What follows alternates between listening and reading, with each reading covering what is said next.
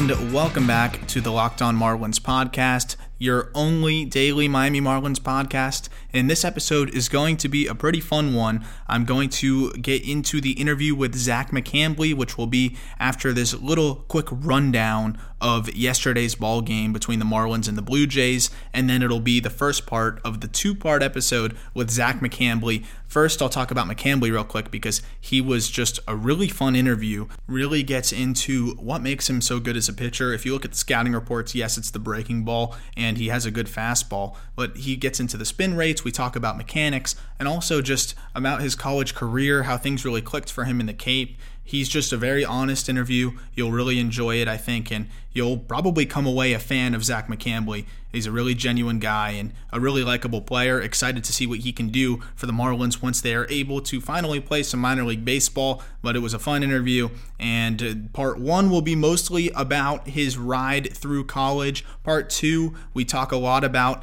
the details of his pitches, spin rates, mechanics, all that fun stuff as well. But we do get into that a little bit in part one, and he talks about his changeup, which is the third pitch that a lot of people wanted to see him add to really support his case as a starting pitcher. And I think he has no problem being a starting pitcher at the next level. Those quote unquote concerns from whatever scouts may evaluate to me are a bit overstated. He has no problem pounding the strike zone. He is good with the fastball and the curveball, getting ahead, especially after the summer in the Cape. And now adding that third pitch, the changeup, which I don't want to spoil it. You'll hear in the interview, but let's just say that he might have a third pitch on the horizon too that he feels pretty good about. Which is saying a lot given the fact that his fastball is considered a fringe plus pitch and his curveball is considered already a well over plus pitch, fringe double plus curveball that is a major league caliber pitch as is. So I think you'll really enjoy the interview. Part one in the second half of this episode. Part two will be out tomorrow.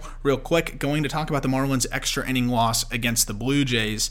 There was a great fight put up by the fish. Ryu looked good. Look, I know going into the game, his numbers weren't great, small sample size. Ryu was lights out last year. I don't think that the Marlins were bad at the plate by any stretch. Of course, we're seeing them come back to earth a little bit. Not that they were mashing the ball really before, it was more about situational hitting. And they did the same thing in this ball game. They're losing the whole game, and 3 0 count, two outs in the ninth.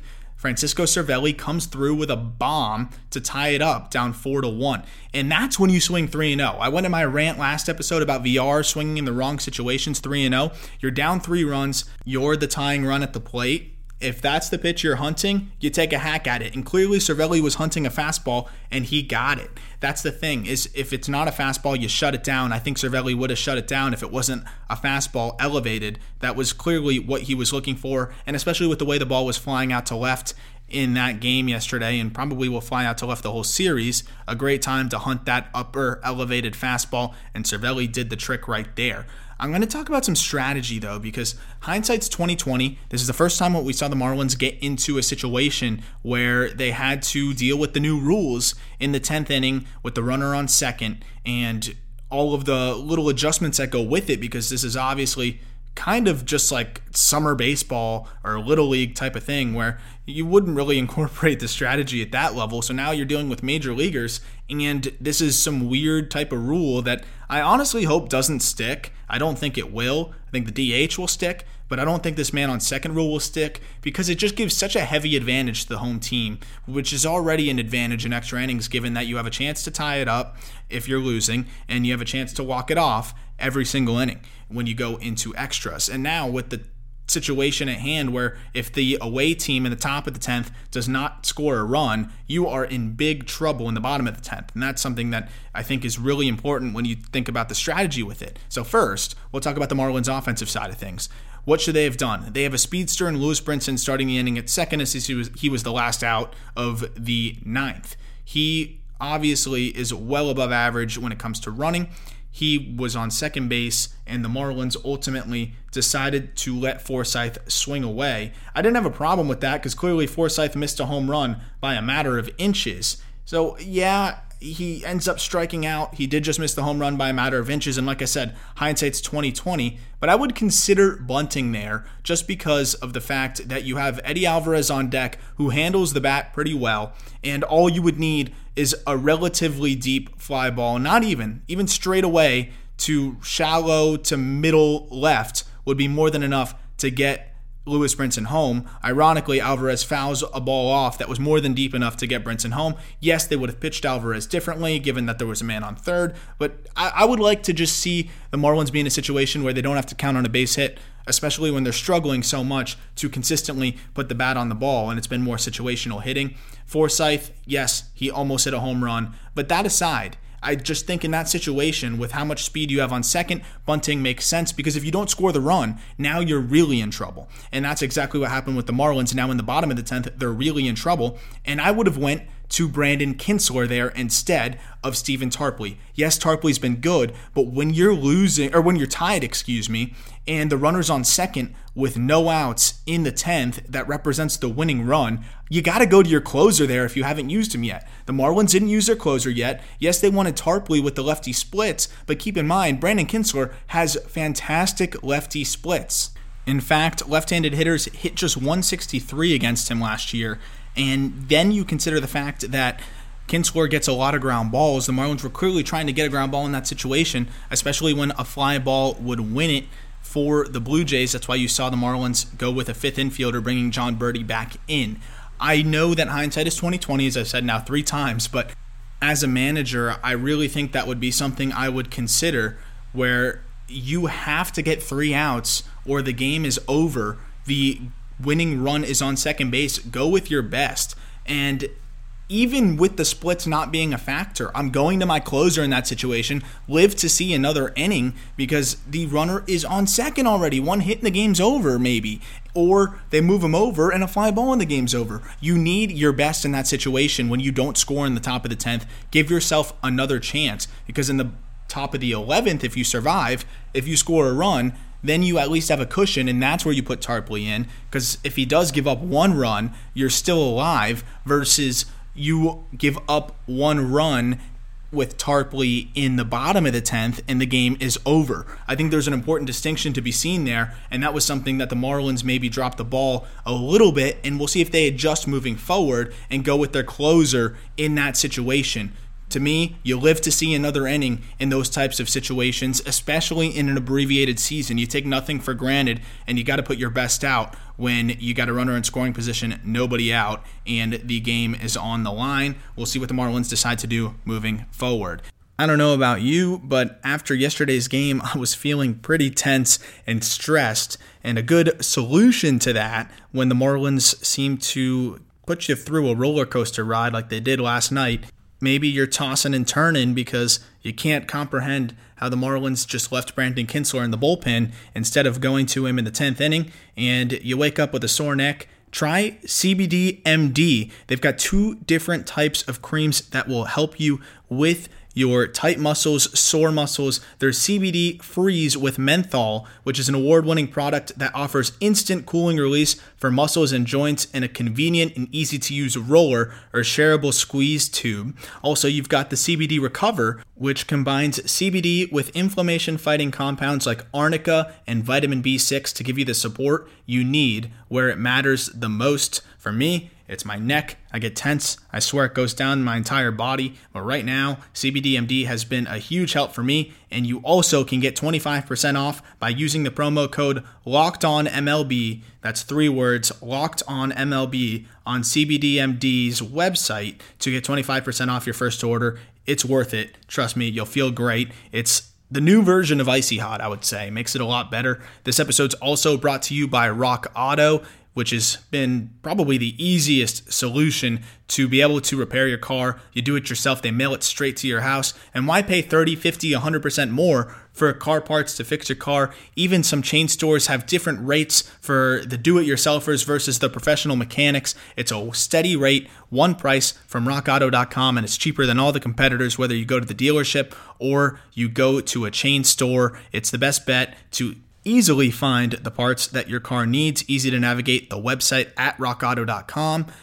Amazing selection, reliably low prices, all the parts your car will ever need. Visit rockauto.com and tell them that Locked On sent you.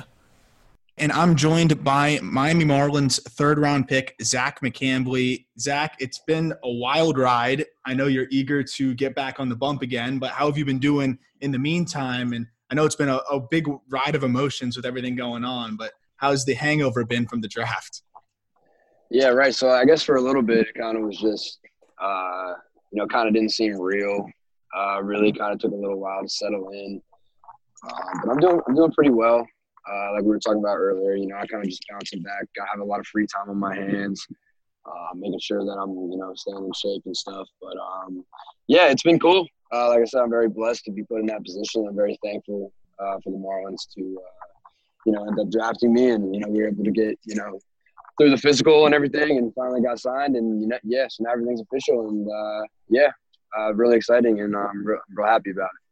And before we get into your college career and everything leading up into the draft, I, I wanted to just talk about the draft day in itself because it looked like you had a really awesome experience surrounded by a lot of uh, people close to you.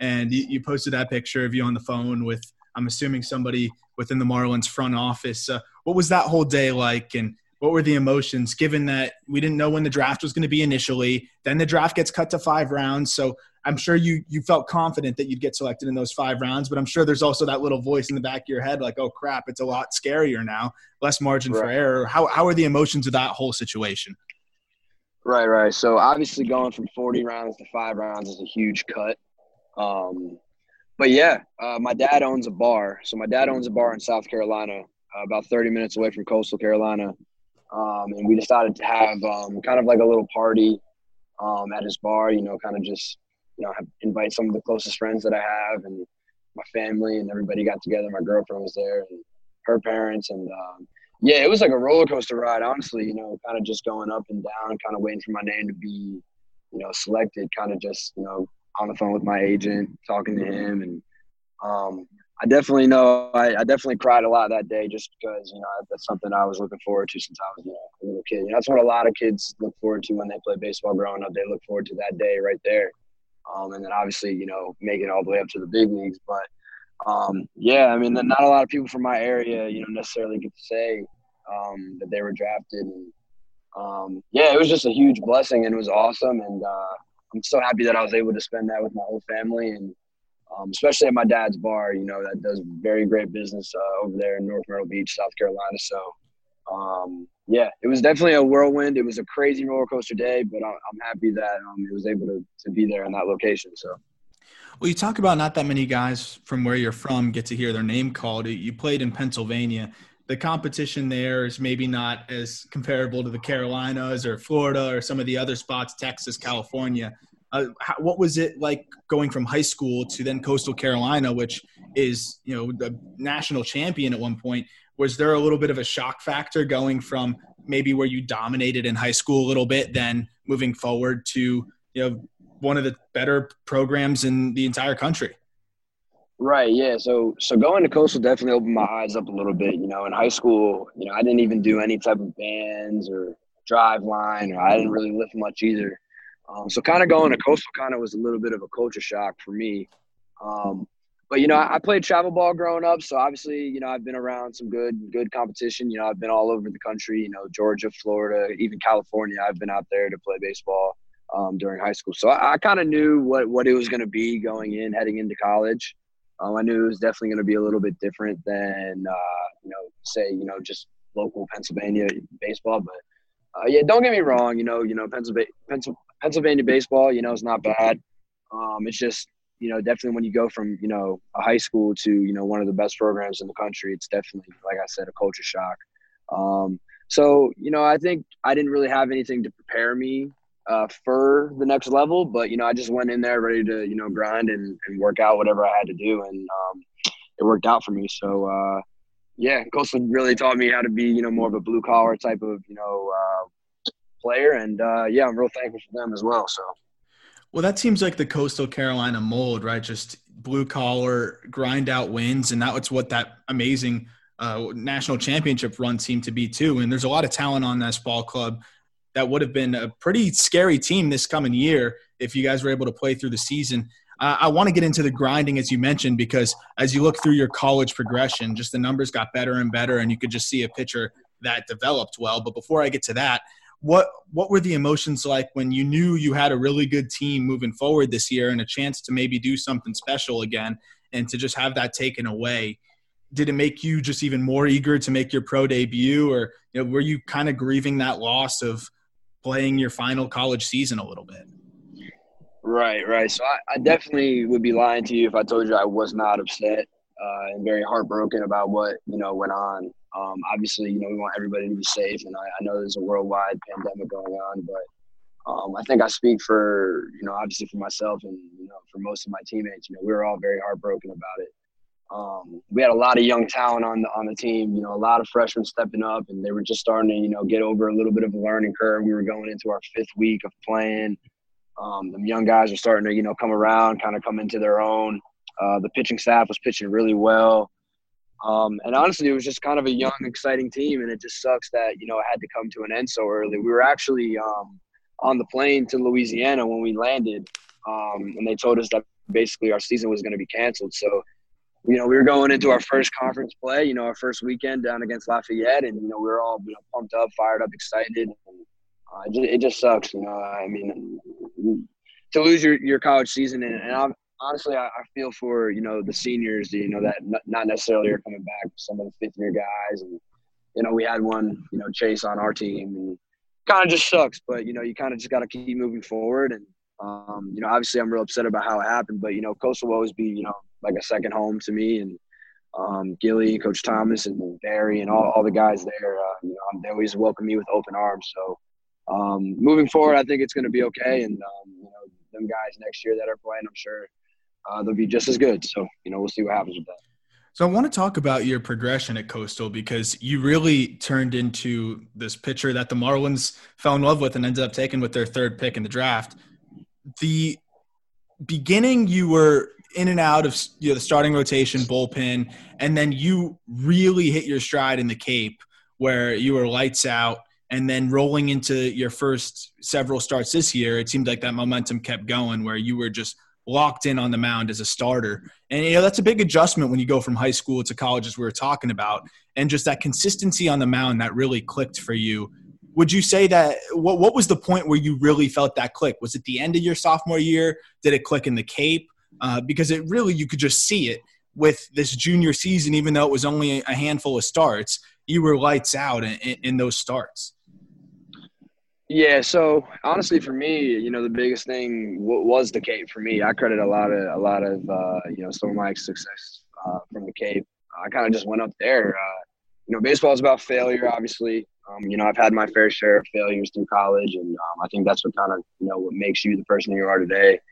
Um, but yeah, the Cape definitely. You know, I just went up there with an open mind, and you know, I kind of just wanted to, you know, free myself up a little bit, kind of just, uh, you know, gain a little more confidence. You know, going into my junior season, knowing that um, it was a big season for me. You know, coming off my sophomore year, kind of struggled a little bit here and there, bouncing back from the bullpen to to the starter role, and then so basically, I just you know wanted to come back and wanted to you know regain my spot back, you know, reclaim my Friday night role. Um, and uh, you know, I showed Coach Gilmore uh, that I really wanted it that that following fall, and uh, yeah, I just stayed locked in because I knew, you know, that this was the year. Uh, you know, I obviously we didn't know that this this crazy pandemic was going to happen, so um, honestly, just just kind of crazy the position I was able to you know put myself into, uh, going from 40 rounds to five rounds. You know, I'm very thankful for that uh, that they gave me a chance. Um, but I'm just happy I was able to prove myself a little bit up there in the Cape, and um, that was one of my most favorite experiences I've ever had playing baseball. You know, I, I love the people up there, love the atmosphere, and uh, yeah, it was it was awesome up there so for sure. Oh, it's a special place, and it, it, was a blast being able to to call games with you on the mound. I was going through after the Marlins picked you. I was going through the old scorebook and looking at some of the outings, and then uh, you know looking at Pointstreak as well. And not only did you really have the strikeout. Strikeouts were never, you know, a problem with you. You were always pretty good in the strikeout area, even when you were coming out of the bullpen. But it seems like after the Cape, something really clicked when it comes to just punching guys out at a different level. And in your in your five starts this past year, and or four starts, excuse me, you punched out eight, ten, six, then eight. What really clicked with for you on the mound to be more consistent on you know, being able to get guys to swing and miss a little bit more, even though you were already doing that at a pretty good rate, but now doing it deeper into ball games because you went at least six innings in three of your four starts, and the one that you didn't go six innings, you went five and only gave up two hits. So, what really clicked for you being able to go deeper into starts and being able to get more swings and misses throughout the, entire duration of the start? Yeah, so I think uh, you know the biggest thing is, is, the the fastball command. And, you know, not walking as many guys. You know, my first two years, I kind of had you know up and down trouble with walking guys. Not not too crazy, but it would cause me to throw too many pitches in outings. Um, so coming back that following fall after the Cape, I kind of was just working on my command. On my command, I got off the mound a couple more times a week. Um, I, I, would say I was probably getting off the mound maybe three times a week, throwing throwing light bullpens uh, Mondays and Wednesdays, and then coming back on Fridays and throwing. So I think the biggest thing is starting off with command. You know, being able to command your fastball to both sides of the plate, um, being able to get your breaking ball over. Um, that's another big thing that you know a lot of hitters you know pick up. You know, if you can't get your breaking ball over, then they're, they're just gonna spit on it. Um, so yeah, kind of just I, I gained gained confidence not walking guys. Just started to attack guys, um, just giving them my best, trying to get guys out in three or less pitches. Honestly, um, that's what you know, where my success came in being able to get uh, you know, a little further into games and um, yeah, so so that's really it. Honestly, just just kind of trying to keep the walk rate low, trying to keep the you know the K rate high, um, and I feel like I did a pretty good job of that. So absolutely, and the you mentioned the curveball that seems to be everybody, whether it's an evaluator or when I got a chance to you know talk to the Marlins front office after the draft and DJ Svihlik when he talked about you know Zach McCambley, the first thing he mentioned is a good fastball, but a great curveball. And that seems to be your, your go to pitch to, to set guys down. I know when I was in the Cape and we were talking about TrackMan and, and some of the other things, one of the things that people would always point out with your breaking ball is one, how sharp and late the break is. And that's largely due to the spin rate and the spin efficiency. Is that something that you intentionally worked on? I know you mentioned driveline earlier I wasn't sure. I, I didn't know if you had to actually train there. But besides that, is that something that you just kind of were born with, being able to spin it a little bit better than everybody else? Or did you really focus on it and, and did something really click with you with the breaking ball? Because that pitch, a lot of evaluators seem to say is a major league pitch already. Uh, yeah. So um, honestly, you know, I've worked really hard uh, you know, on that pitch, obviously over, over the years and as I've gotten older. But, you know, honestly, I think I kind of was more just more on the born side of having it. Um, you know, I've, I've had the same curveball grip since I was uh, 13, 14 years old. I have not changed it. Wow. Um, it's always been the same uh, for me. Um, I kind of just, you know, when I was when I was uh, a little younger, 13, 14, I would throw it more like a football. Um, and I kind of was just able to, you know, just throw it however I wanted. And it was always my best pitch. And um, yeah, so I kind of just kept that going. And, you know, my pitching coach, my freshman year of college, I remember, I'll never forget him just telling me, you know, he, he always thought it was the best uh, curveball in the country. And he always told me that. And I think it just took me a while uh, for me to really have the confidence in it to be able to throw it, you know, how I really want to throw it. So um, I'm real happy that I was able, you know, as I got older and I matured a little bit, you know, I went to the Cape and, um, you know, I was able to get it out there and I was able to show people that that's my best pitch. And, um, yeah, so honestly, I haven't changed it much. It's always been the same for me. I've always been able to spin it, you know, both my fastball and my breaking ball. So, uh, yeah. Um, can you talk about for for some listeners that may not be as familiar with, you know, spin rate and spin efficiency?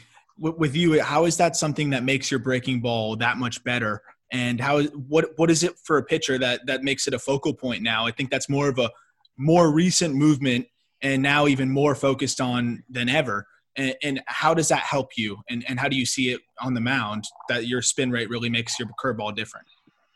Right right. So so spin rate basically uh, so basically me and my pitching coach would talk all the time and we would game plan every every friday morning before i would start and we would you know go off of what we could do with that breaking ball and the fastball. So the fastball has high spin on it. That we're able to play it up in the zone and then because it stays true on the same on the same plane. And then with the curveball, you throw the curveball off that plane, and instead, you know, the hitter picks it up, and they think it's staying on the same plane. It's a fastball, and then at the last second, boom, it just breaks, you know, through that line. So basically, with the with the high spin rates, you know, it, with the breaking ball, you know, it causes your breaking ball to be sharper. You know, maybe dive a little later. You know, nice tilt to it.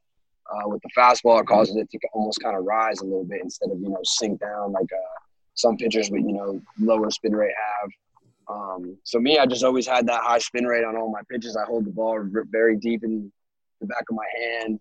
Um, for some reason, it's just how I always picked up a baseball.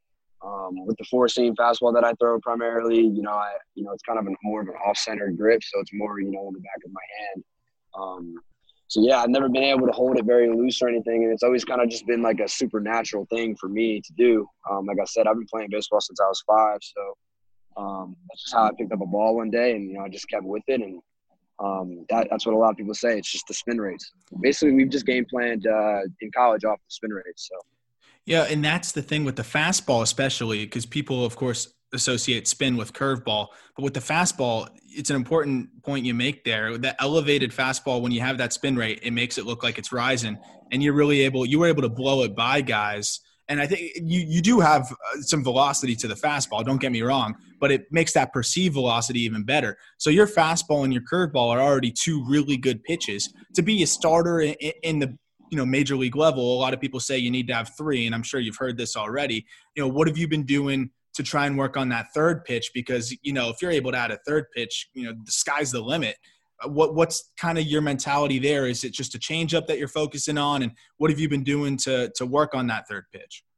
Right, right. So it, it sucks that you know obviously the season got canceled because you know I was just starting to you know throw that changeup. You know I've been working on this changeup pitch for probably three years now. Um, I think this is probably that was probably the hardest pitch I've ever had to you know kind of learn because it's the biggest feel pitch um, out there. Um, so basically, um, once the quarantine hit, um, I started throwing throwing changeups, you know, relentlessly. You know, I was able, you know, a lot of people weren't able to throw once quarantine hit and you know throw their bullpen and stuff. Me, fortunately, I was able to. Um, so I call this pitch that I have the quarantine changeup, uh, uh, just because you know it's gotten really really good, and you know I'm really anxious to you know bring it out once I'm able to step back on the field again. Um, like I said, I've been throwing it a ton. I've thrown it, you know, for a, a really long time now, and I'm starting to finally get, you know, a really good feel for it. Uh, and it used to be, you know, pretty far back away from my my first two pitches, but now I, I don't feel that's the case. Uh, I feel that it's, you know, pretty close now. I just got to go out there and um, show everybody that I have it. Um, so I'm, that, that's part of the reason I'm real anxious to get back out there, just because I know that I do have that third pitch, and no one necessarily really knows about it, just because you know, we've been in quarantine and on lockdown for quite some time now. But um, yeah, I've been working real hard on that third pitch, and um, it's, it's, definitely coming soon whenever I'm able to get back out there. So.